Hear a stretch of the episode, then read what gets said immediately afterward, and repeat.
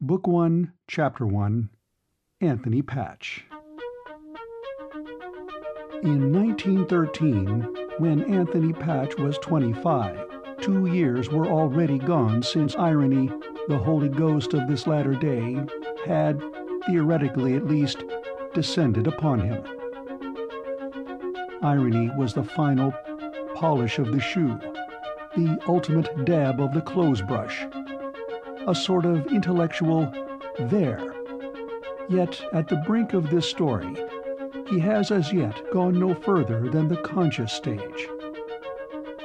As you first see him, he wonders frequently whether he is not without honor and slightly mad.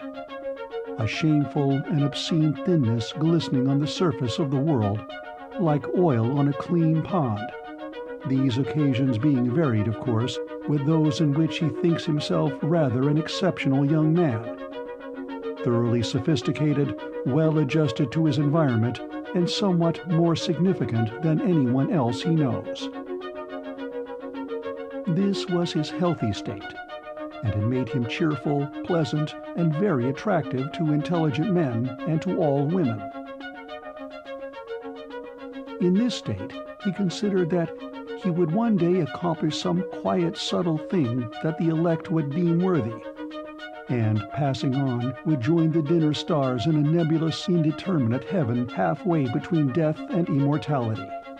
Until the time came for this effort he would be Anthony Patch. Not a portrait of a man, but a distinct and dynamic personality, opinionated, contemptuous, functioning from within outward a man who was aware that there could be no honor, and yet had honor, who knew the sophistry of courage, and yet was brave.